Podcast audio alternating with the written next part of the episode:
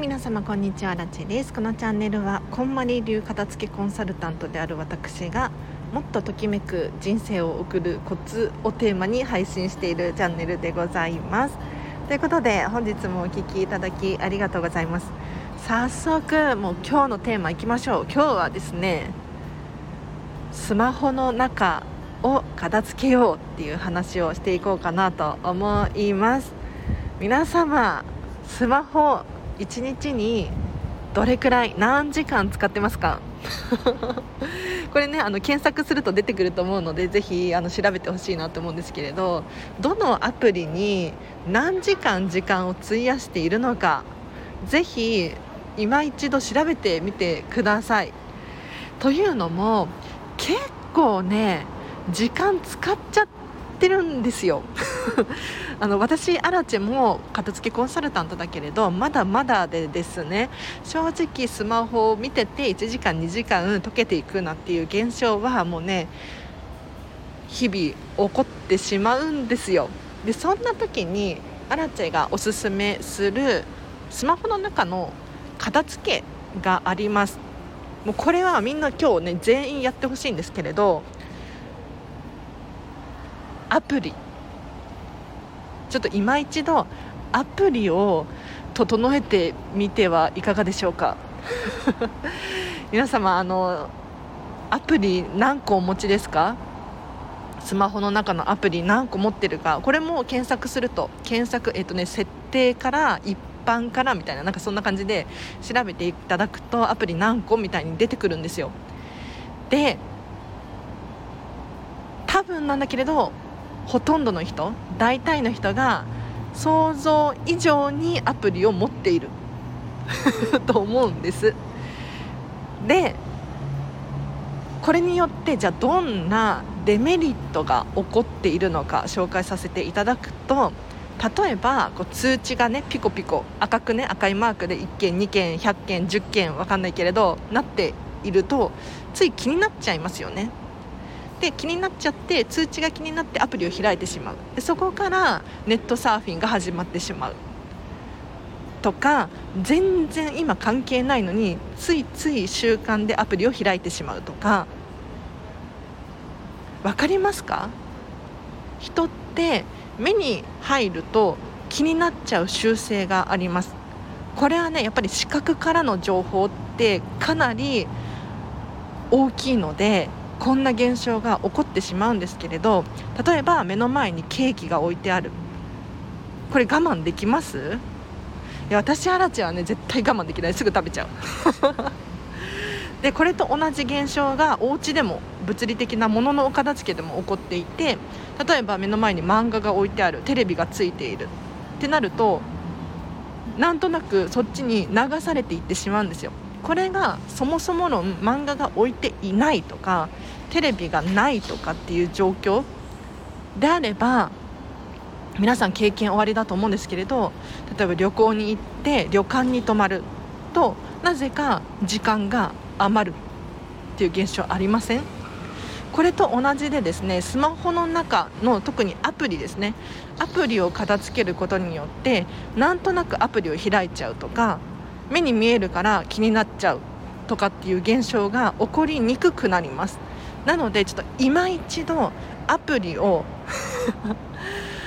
整えてください。はい。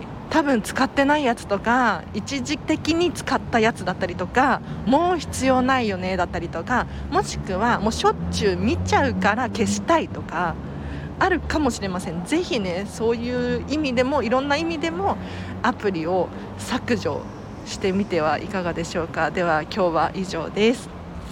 いかがでしたか？というのも今日ねちょっと改めてアラチェが私自身がねアプリ見直したんですよ。そう。もともとねそんなに多くなくって iPhone 使ってるんですけれどだいたい2ページ分くらいしかないんですよアプリが。でも今日ね結構消しましたよ。4つ？5つくらい？さらに消して今30個くらいしかアプリがないでない状態ですで今日消したアプリで言うとえっ、ー、とね何だったかな。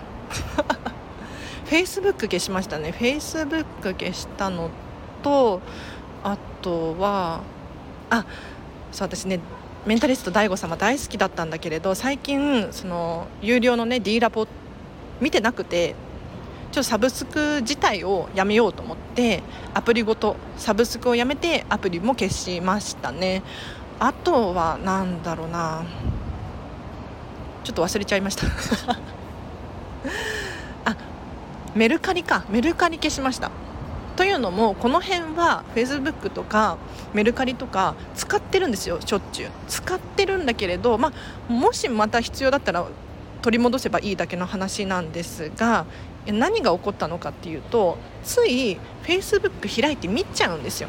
ついなんとなくメルカリ開いて見ちゃうんですよ。で結局何にも買うこともないし何にもあの ただリール見て終わりとかね。そういう時間の潰し方時間の解け方を使い方をしてたんですよね。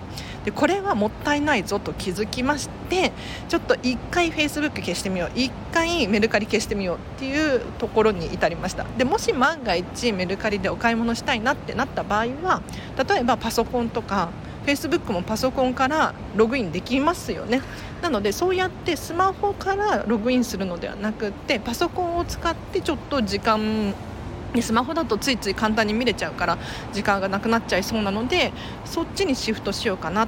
もしね不便だったら 私あの取り戻します。取り戻すんだけれどちょっと試しにやってみようかなと思っています。なのでかなり今日はアプリ整理整頓することができましたね。よかった。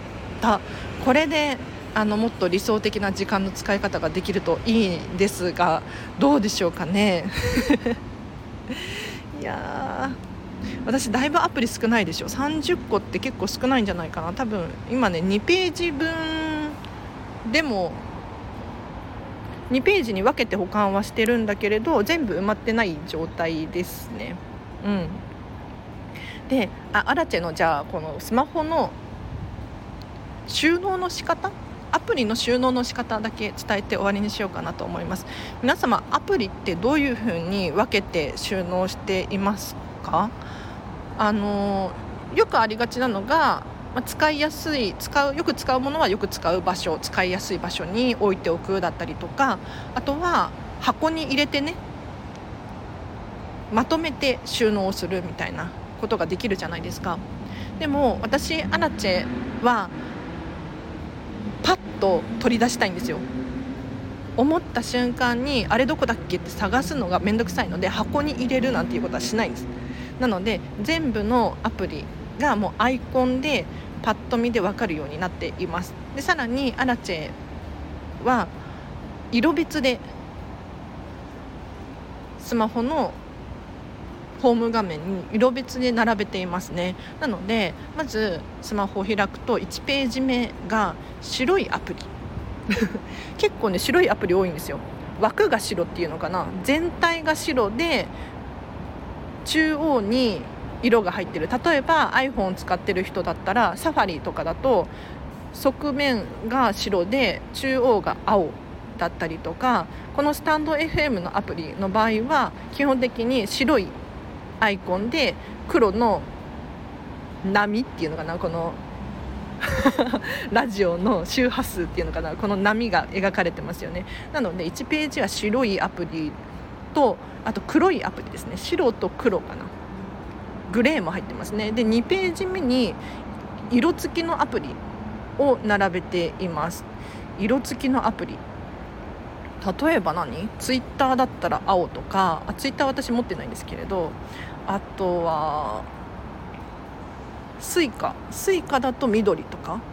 でこれを虹のグラデーションができるように並べてるんですよ。そうするともうパッと見であ何色の何はどこにあるなって分かりやすいじゃないですか。であとこれね特別になんですけれど2ページで収まるところを実は3ページに分けていて私のホーム画面ね。で3ページ、ま、何を保管してるかっていうと使いたくないやつ。あまり見たくないやつを3ページ目に収納してます。例えば LINE とかあと Instagram とかメールを3ページ目に収納してますね。ここにあの別枠であまりしょっちゅう開きたくないアプリを入れておくとふとした瞬間にねこう通知がピコンってなってるとついつい LINE とか見ちゃうじゃないですか。でそこからなんか連絡のやり取りが始まっちゃって永遠に現実の世界に戻ってこれなくなってしまったりするのでそれが嫌なので別枠でもうね朝とか夜寝る前とかにチェックするだけにしています。こんな感じかな？言葉だけで伝わったでしょうか？大丈夫？ちょっとサムネを私のホーム画面にしておきましょうか。ね。はい。では今日は以上です。皆様お聞きいただきありがとうございました。ではお知らせがあります。9月の9日19時からアラチェのこんまりメソッドワークショップこちらは Zoom で開催いたします。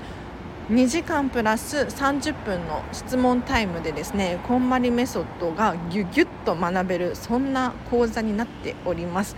もし気になる方いらっしゃいましたら8月31日までのお申し込みで3900円で参加できます。こちらは限定3名様です。はい。かなり少数に絞りました。で9月1日以降は通常価格5500円で体験できますのでもし気になる方いらっしゃいましたらコメントもしくは名前が分かるようにレターを送っていただけると私がお知らせいたします。でこんまりメソッドワークショップ何かっていうとこんまりの基礎が学べるワークショップです。なのでおすすめとしてはお片付けのやる気スイッチを入れたいだったりとか私アラチに質問があるですとかあとはこんまりメソッド